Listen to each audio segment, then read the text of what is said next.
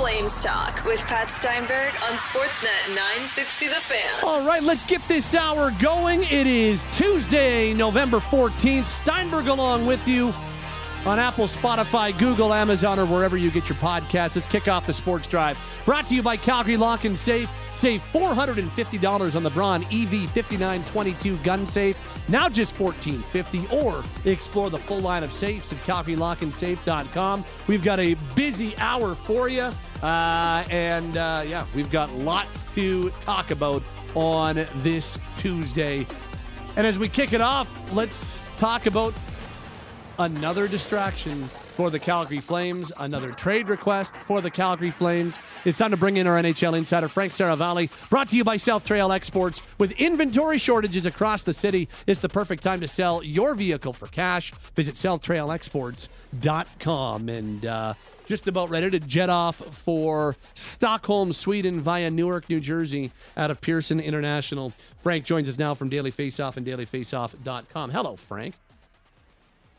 Mr. Steinberg, you, you almost got my travel itinerary out there. It's good. Anyone that wants to stalk me in the airport, you can find me now.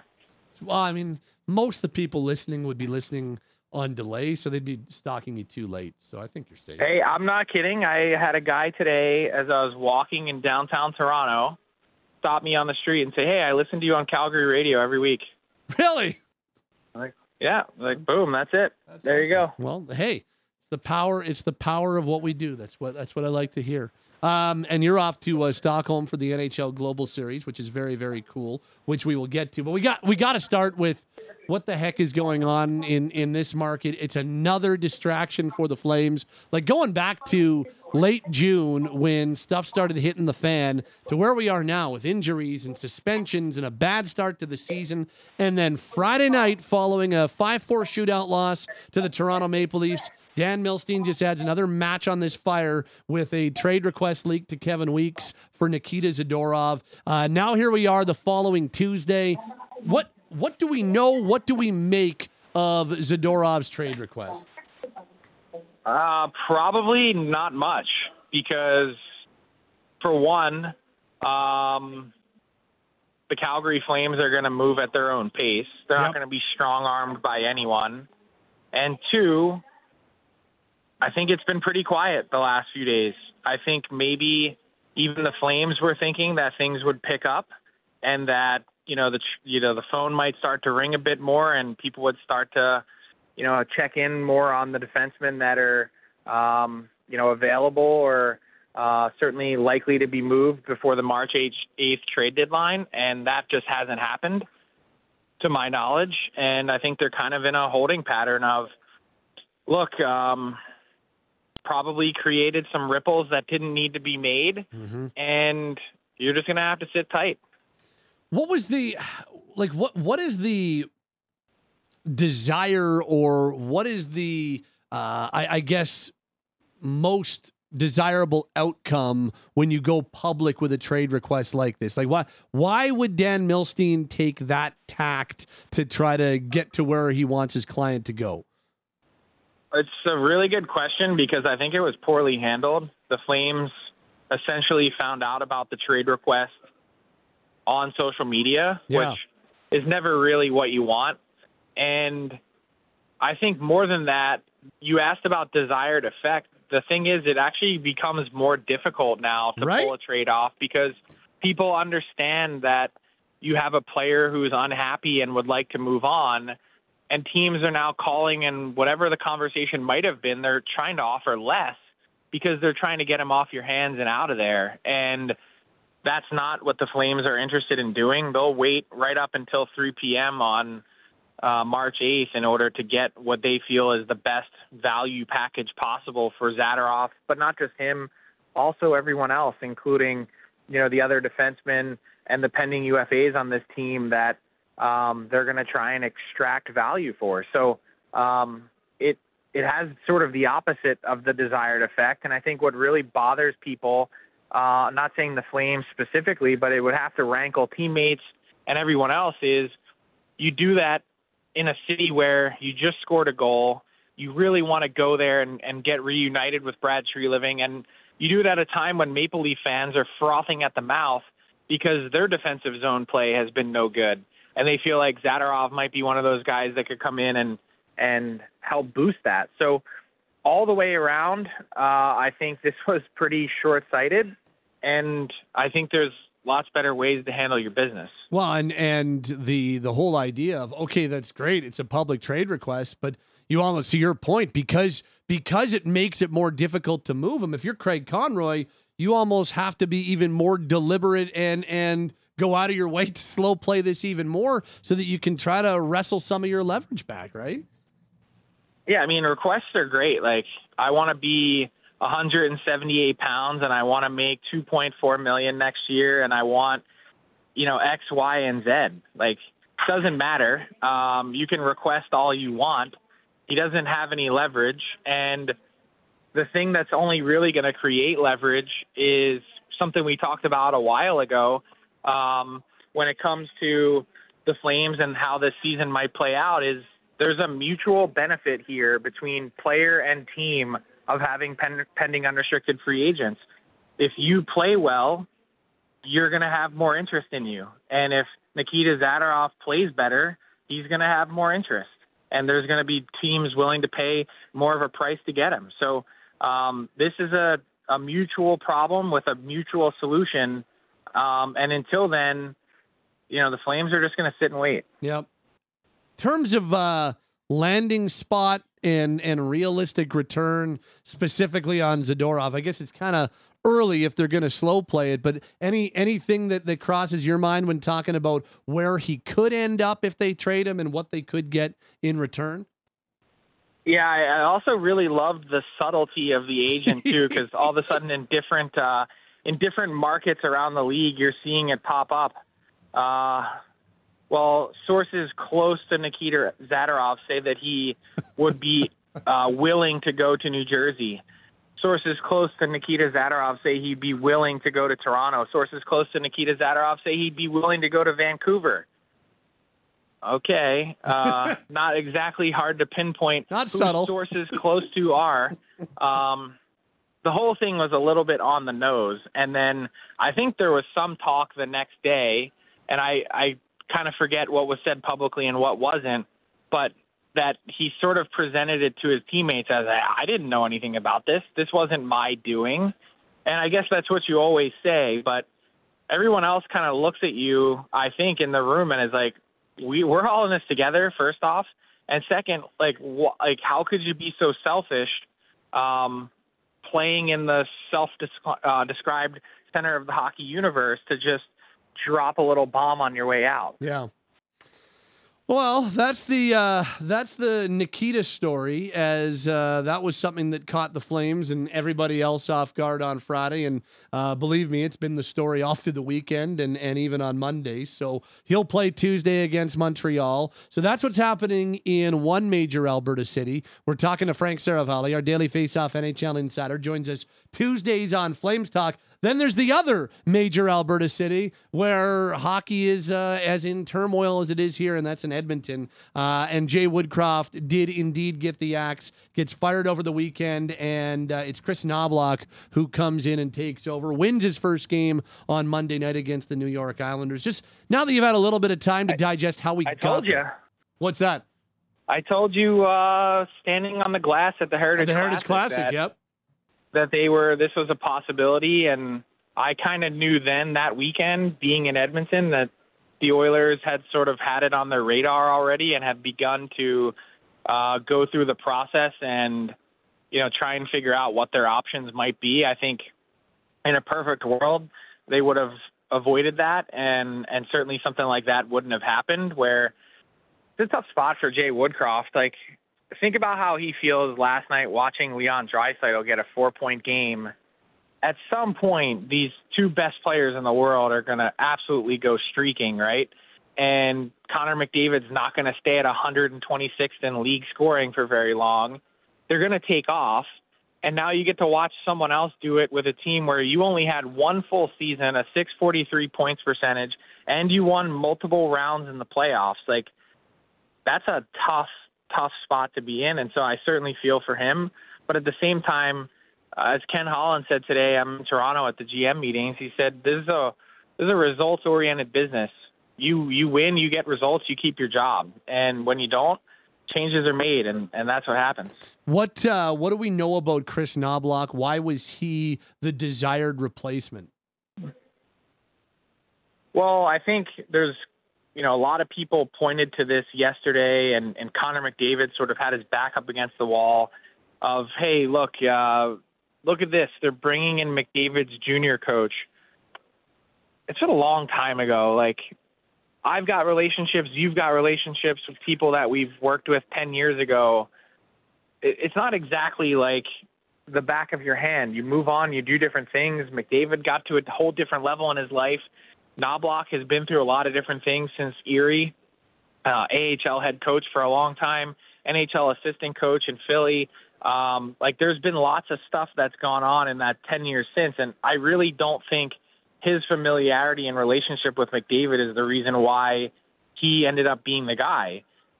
I tweeted it and people were saying, "Hey, you're carrying water for the Oilers." Like it's a dead like dead straight fact that Jeff Jackson, their CEO, is obviously a big believer in um, in Chris Knoblauch because look at the list of clients that Jeff Jackson has had when he was an agent and look at all of them that ended up playing for Knoblauch in Erie or in Hartford. Like it's way beyond McDavid. It's Connor Brown, it's Alex DeBrincat, it's all these other guys yep. that don't even have ties to the Oilers organization that he'd have a real good sense of how you run a team, what your strengths are, what your weaknesses are.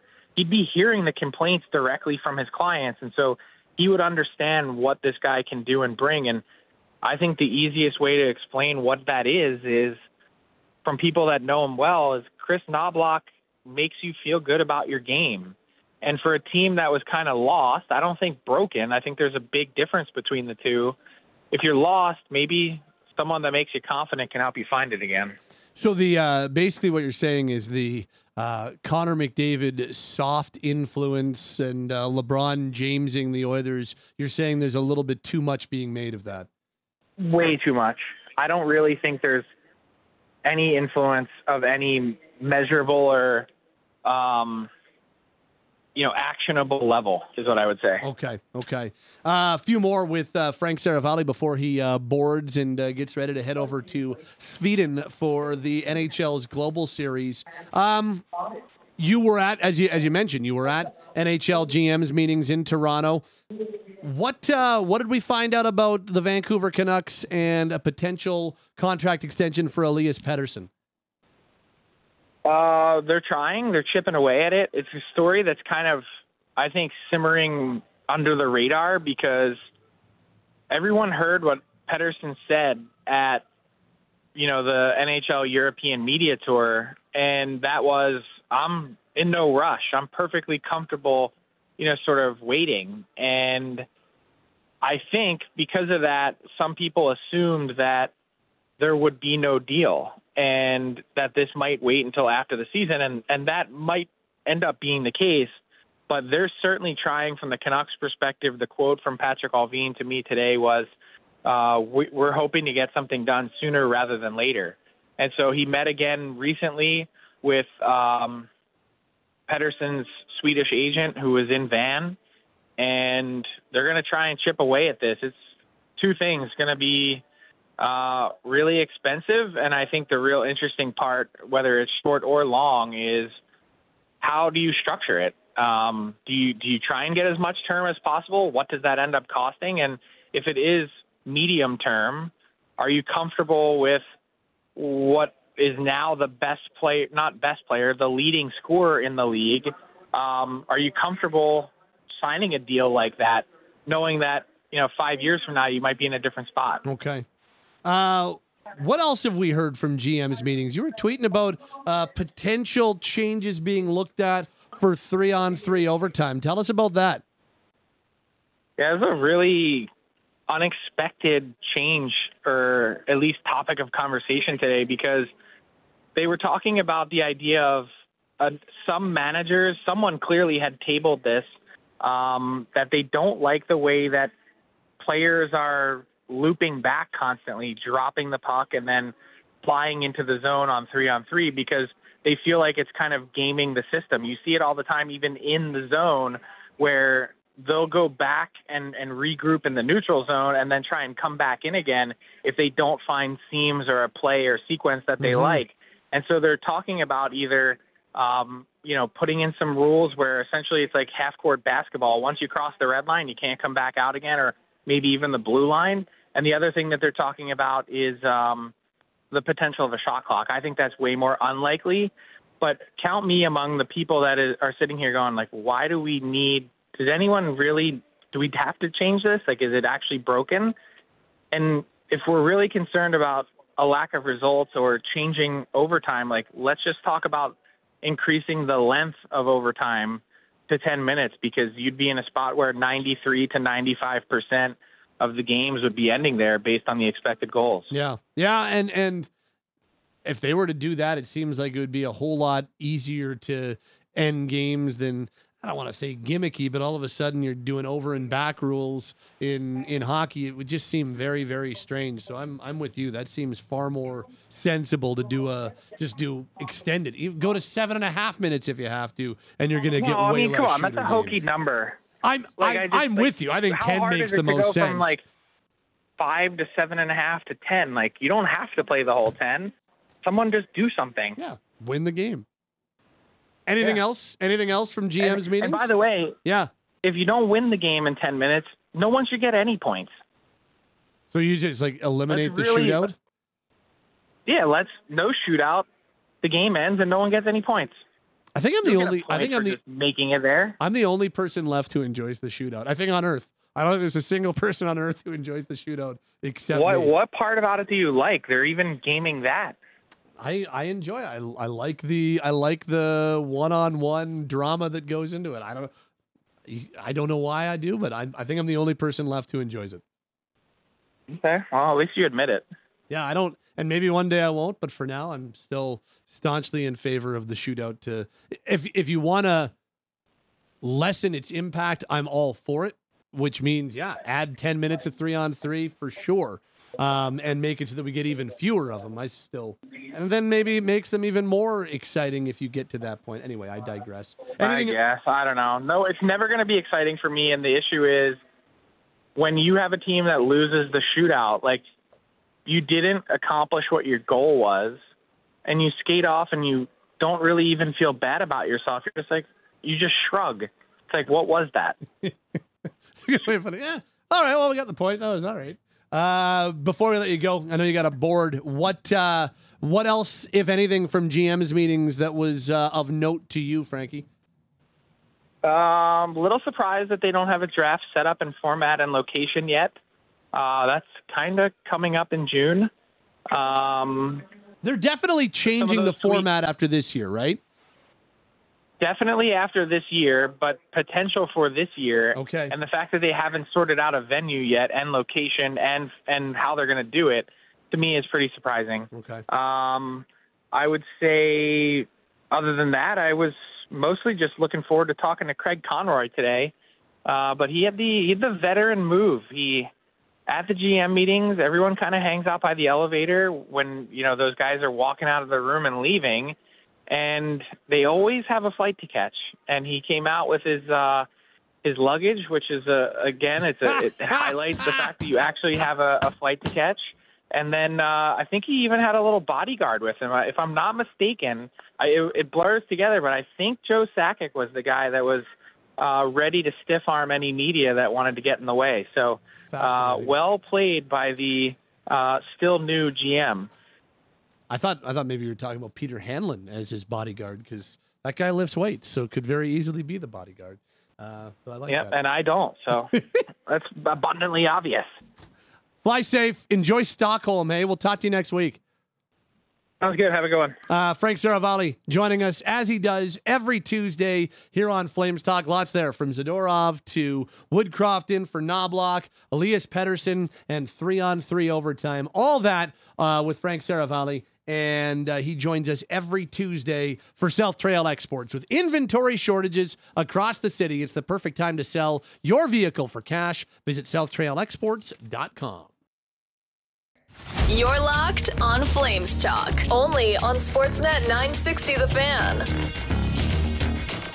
All right, it's time to go inside hockey on this Tuesday for Calgary Co op. This hockey season, support local. Find your all time classics and locally brewed beers. Visit your local Calgary Co op wine, spirits, beer today. It's Steinberg. And look, Aaron Vickers is with us from NHL.com. Hello, Vic. Patrick, what's shaking, buddy? Not much, not much. Good conversation with uh, Frank Seravalli to Yeah. kick off the hour. And uh, now I want to have a conversation about Jonathan Huberdeau because another conversation about Jonathan Huberdeau because here they are Tuesday night in Montreal and they're doing something else to try to get his game going. And that something else this time around is putting him on a line with Michael Backlund and Blake Coleman. That'll make it the third center that Huberdeau's played with in 15 games this year. He's also played with Kadri What's the over-under? and Lindholm. Five and a half? Four and a half. It'd have to be four and a half. Yeah. Because you could still go Dubé. You could still go Sharangovich in theory. You could do Ruzicka. if you want as Ruzicka. a So that's center. three more options. Four and a half sounds like a good. I'm going to jot that down for future reference. Okay. This is number three, and we're 15 games into the season. Would you go over or under? Or are you going to wait and see how this one unfolds? Yeah, but let, give me a. Let me see how to Let you breathe on this one? Goes. Yeah, yeah. Um, so this is another thing that they have done to try to jumpstart number 10's game. He's played with Lindholm. He's played with Kadri. He's been on power play one. He's been dropped to power play two. He got benched for an entire third period a week ago in Tuesday's game against Nashville. Like they've done, they've done some things to try to get this get this guy going, and yet nothing really has succeeded to anywhere close to the level that they need it to succeed. They don't need Jonathan Huberdeau to get three points a game. They need Jonathan Huberdeau to be one of their best offensive players, though, and he is not. He is not one of their offensive leaders. He has not been one of their offensive leaders for anywhere near a consistent enough basis going back to his first game last season. So now it'll be Coleman and Backlund as a line with Huberdeau in this game Tuesday night. I asked uh, Blake Coleman for our Flames pregame show about his thoughts about playing with Huberdeau and, and what the line's trying to accomplish. I thought Blake gave a, a really good answer and some good insight in that regard. I think the idea is, you know, me and Bax are pretty, pretty simple players, two way guys. Um, you kind of know what you're going to get each night, and I think you know, Johnny's probably looking for a little stability in his game right now, and um, hopefully we can provide a little bit of that. And then he's obviously got a lot of offensive upside that he can bring to our line, and um, you know, I think, you know, sometimes you just need that uh, simplicity to get your to get your house in order, and and I think. Uh, you know, we all feel very comfortable playing with each other, and um, you know, I think that it's it's a, a good fit, and I think we'll have uh, a lot of success, um, assuming we all play the right way and, and continue that. So, as much as I don't love the timing of when they're deciding to do this, because I, I, I do think that they've got a, or they had an opportunity to roll with some pretty consistent lines here, and then juggled up all four of them again off the Ottawa loss. But as you as you've said, they've got to get him going, right? And that that's the biggest reason. Yeah, that's my why you're okay with it, right? Yeah, absolutely. I mean, he's your highest paid player. He should be your highest offensive performer based on history. And this goes back prior to a 115 point season. This isn't just, look, he scored 115 points once. He should be doing it again. No, the expectation isn't 115 points, but it should be a point per game. He's not at it. He wasn't at it last year. His four years prior in Florida, prior to the trade that sent him to the Calgary Flames, he was a point per game plus player. He needs to get back to that. And if you can put him with your two fixers in Michael Backlund and Blake Coleman, they bring out the best of whoever their third line mate is. It's been proven time and time again. Death taxes and Michael Backlund and Blake Coleman and that third player, possession monsters. It's just the way it's been. Mm-hmm. So if you can get Jonathan Huberdeau back to any semblance of his game, and, and I'll understand the criticism of, okay, you want to spark him and you want him to be your best offensive player, so you're putting him with two guys that are typically more of a 40 to 50 point caliber. But at the end of the day, Backlund and Coleman spend a hell of a lot of time in the offensive end by nature of how they defend, how they play through the neutral zone. And more offensive zone time is exactly what Jonathan Huberdeau needs. Jonathan Huberdeau isn't a guy that's going to create a whole bunch off the rush like Johnny Gaudreau. He needs that offensive zone time possession. And two of your best players in that regard, Michael Backlund and Blake Coleman. I didn't mind them when they played together last year. In fact, I thought they were fairly solid in there. Do you want to roll out the stats on that, or do you want me to? Because Well, I've what- got them queued up as what well. do you What do you have there? I have of Flames lines last season to play at least 170 minutes together. Actually, I think I dropped it to 160 and didn't update because I'm lazy. Huberdeau Backlund Coleman, 56.9% expected goals for, third best amongst lines that played at least 160 minutes on the Flames last year. Huberdeau Backlund Coleman, 55, 55, pardon me, 0.9%. Corsi, fourth best on the team.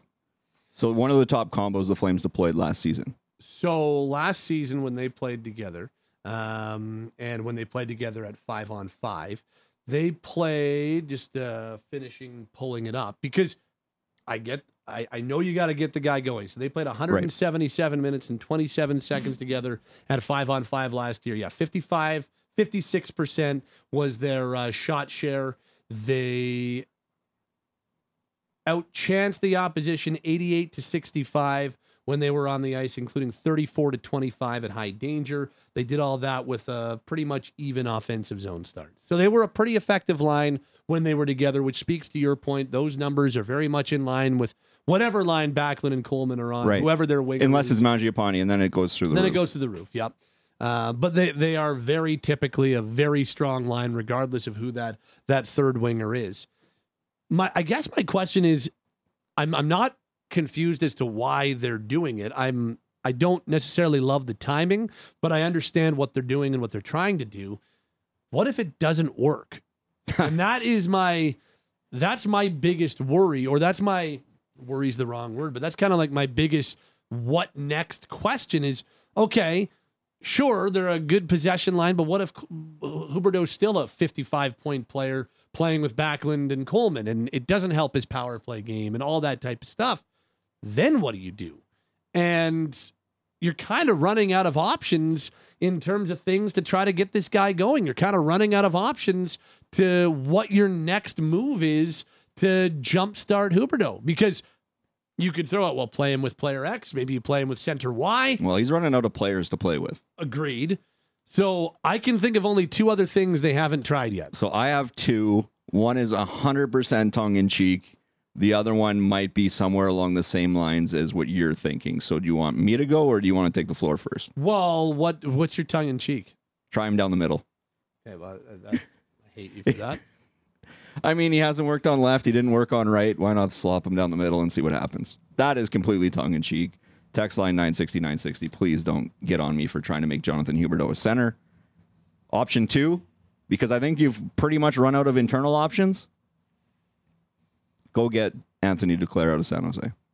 So I have two. One of them is not specifically Anthony Duclair, but Mine is specifically Anthony Duclair. Mine is make a deal to bring somebody in for him. And he would be the first guy that comes to mind for many, understandably so, because of the success. Why not go get Sam Bennett? Well, I mean, the asking price might be a little high there for my liking. Could be. Florida Panthers want to win a Stanley Cup. So San Jose, not necessarily the same aspirations. And if I'm not mistaken, Duclair has something like five points in 14 games. So maybe there's something to be facilitated there.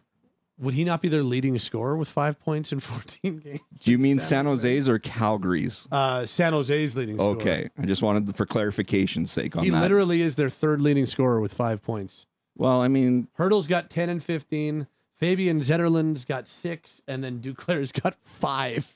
Tied for so maybe third. they maybe they can't afford to lose him from a production standpoint. Well, San Jose's trying to do. They're the more interested in Macklin job. Celebrini than they are 100%. Anthony Duclair.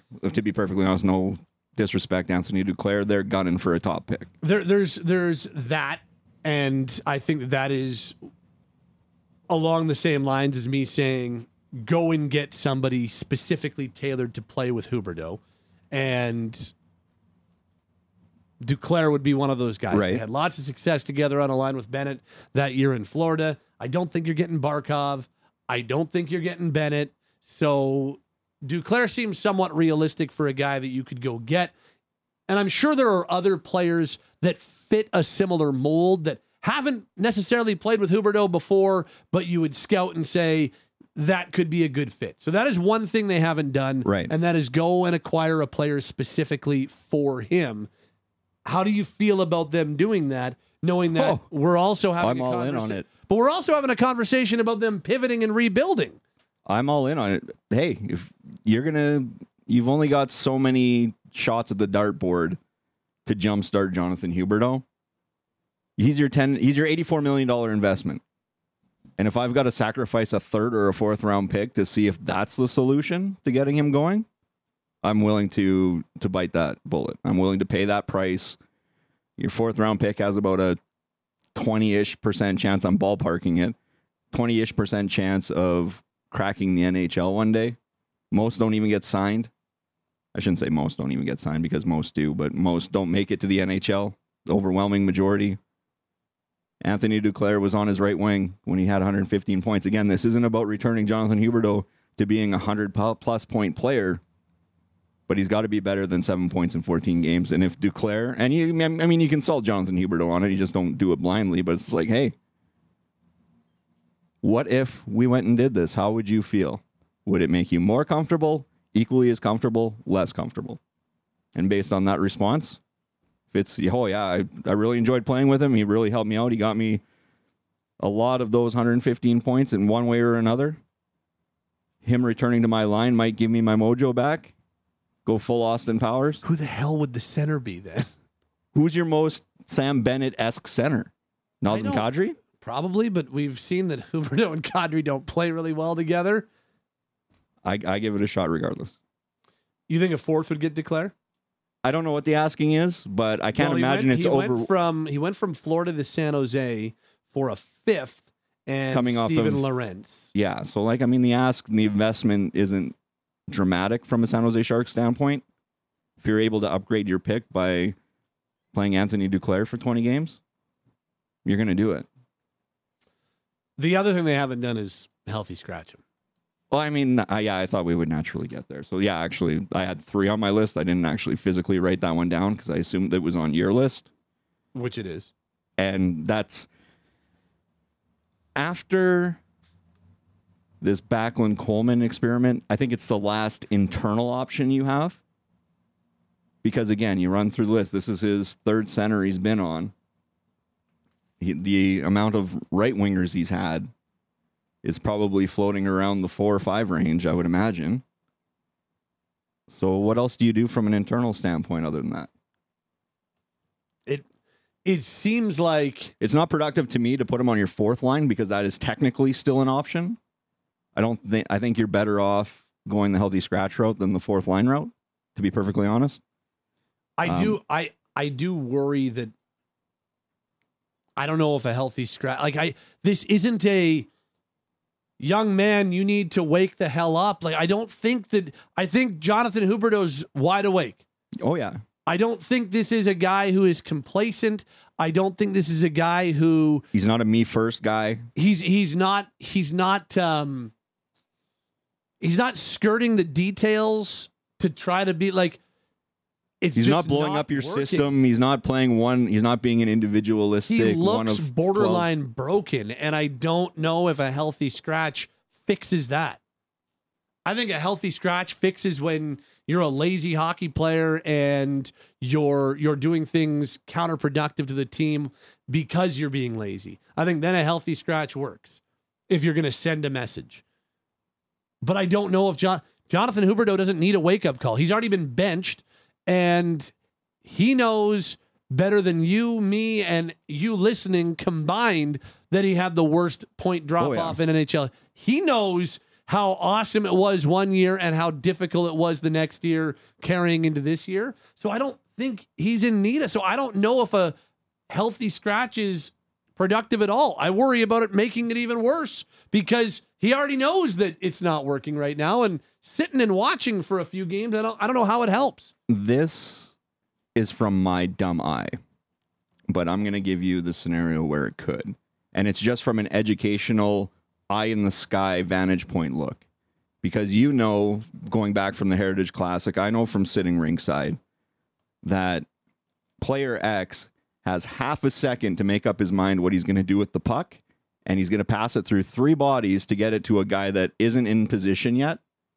And that's literally how fast you have to react. Any anybody listening who sat in the lower bowl, maybe in the corner behind the net, what have you, knows that these are plays that happen in fractions of a second.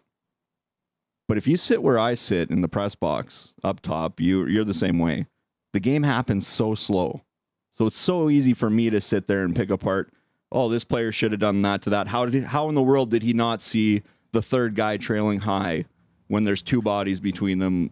I, I can't believe this player didn't make that play. Well, you have half a second and you're going through two bodies and you can't see anything on the other side. But what I about wonder what- if what hold on, hold okay, on. go ahead, sir. I wonder if you can get Jonathan Huberdeau up top from my idiot vantage point, where the game is incredibly slow, and go, okay, maybe if I approach this zone entry this way and I've got a guy there or here, you can see the puzzle pieces a lot slower. And I know they do video and I know they do all that, but I wonder if there just isn't a reset from up top where everything happens. So, and we've heard a lot of young players say it. This is a guy that did this stuff naturally for a decade plus. That the game could that, that he slowed down the game, and one of his so One would of his fortes was slowing down the game. so would going and watching upstairs. Hell, I don't know. I mean, I mean- it's worth at this point.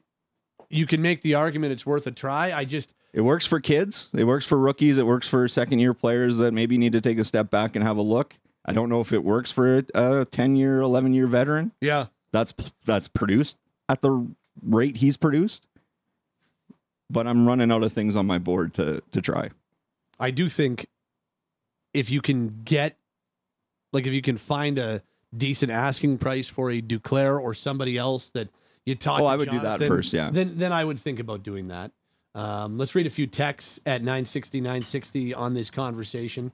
Um, this says, I'm not sure they need another player who isn't performing. Duclair five points with the Sharks. I mean, it's with the Sharks. Do you know that that might be the lowest scoring team in the history of the NHL? Let's Five points. He might as well be on pace for 200 with uh, San Jose. The San Jose Sharks have played 15 games. They've scored. No, that can't be right. No, it is. They've scored 18 goals. They are the lowest scoring. What? They are ridiculous. They're like 1.15 goals per game. Correct. So please don't tell me that Duclair isn't performing when they're the Their lowest goals scoring for team their, their ever. goal differentials minus 49 in- through 15 games. That is correct. 1.2 goals per game. The next the next lowest scoring team is more than a goal a game higher than San Jose. From 1.2 to 2.31 in Washington, who's the second lowest scoring team in the NHL. I feel like I'm being punked right now. I mean, I understand it. There's- They're not a great team. I'm trying. I'm just I quickly never- looking back over the last few years. I Anaheim never was would've guessed. 2.21. That's the lowest yet that I've seen about five years ago. Uh, Detroit was two points a game when they were a 17 win team before the pandemic hit. San Jose is is cruising on one of the lowest scoring, most inept teams to ever play the sport. So please do not, or please take Anthony Duclair's point totals with a slight grade. That 22 win Avalanche team in 16 17, 2.01 goals per game. Significantly higher than San Jose. Um, I was gonna say almost double, but San Jose is puke.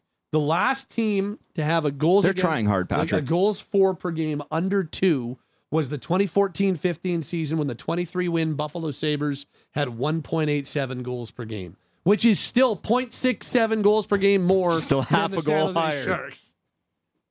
woof. Few texts at 96960. Lots of people suggesting send Zadorov to San Jose for Duclair. I would much rather get a. I would much rather trade something lesser for Duclair Yeah. or somebody like that and maximize my Zadorov return personally. I agree. Uh, this says get Huberdeau his Pelche back. No point in shaking things up until you see how he is with his son again. Uh, that's, that's funny. I mean, I- there's some. There's probably something to that. I They think, play I think well more together. big brother, little brother myself, It's but his son. fair enough. Uh, the guy texting in about the players like, "Whoa, my bad." No, and I don't even I don't even fault you, Dexter, because I was not made aware of that stat until just now as well. You were blown away. You're like, "No, this is a typo." I had to step away from the mic for a second. I'm like, wait, that's I, The only reason I know is because I've been morbidly fascinated by the whole thing. how many Sharks games have you watched this year? And the answer's got to be at least one. Uh, at least two I've watched. They're Did you watch awful. Oilers San I watched Jose? the Oilers Okay. one, but I'd watched probably parts of three others. So all in, probably about two full Sharks games. They're they're hilarious. If you think the team that played in Game 82 at the Dome was bad, this is new level. Like they're tripping on themselves. Got, Every got a real D5 like Mighty what Ducks Tomas, scenario here. Tomas Hertl is like, what have I done? I don't. I never understood why he signed there to begin with. If you want to win, like, you're like this team's going to be bad for a long time. Why are the Sharks signing Hertl, and why is Hertl signing there? But I guess if you like Nor- Northern California is wonderful. But uh, this says, with all due respect to Wes, Yeah, It's I Aaron. I wish I wish. I do too. I wish it was. Oh, oh. with all due respect, San Jose to- Sharks and Aaron Vickers, the two teams getting the biggest beating here today. with all due respect to Aaron, a $10.5 million player should have the vision and not need to see the game from above. Uh, this says you Uh, got you know what? Hold on. Yeah. Yes, you're right. A $10.5 million player should not need that. But Jonathan Huberdeau is not playing like a $10.5 million player. Yep. Uh, I, I agree. This says we keep talking about whether or not he's broken, but if you take a look at his career stats, he averages 55 points per season. You can't evaluate a player based on one breakout season. If you take a look at the entire body of work, he's giving us what his average is. I call His average, first that. of all, is 72 over an 82 game schedule, 72 points over an 82. I did the math last segment. Thank you for that. That is also that's important. So over an 82 game season, he's an average 72 point. If you want to include his rookie year, his second year, where he's still finding his way. But here is here is the here's the area where I always push back. Not on average, but for four straight seasons, his point total was higher than his games played total. Yep. He was a point per game player in the four seasons leading up to the trade. And yes, the fourth season was a 115 point breakout season that I think we're fairly confident is not going to be repeated again. But the three seasons prior, based on games played, there was a pandemic year, there was a 56 game season, and there was also a 90 plus point season in there. He was m- more points in games played in four straight seasons. So I call foul on he's a 55 point player because he's not.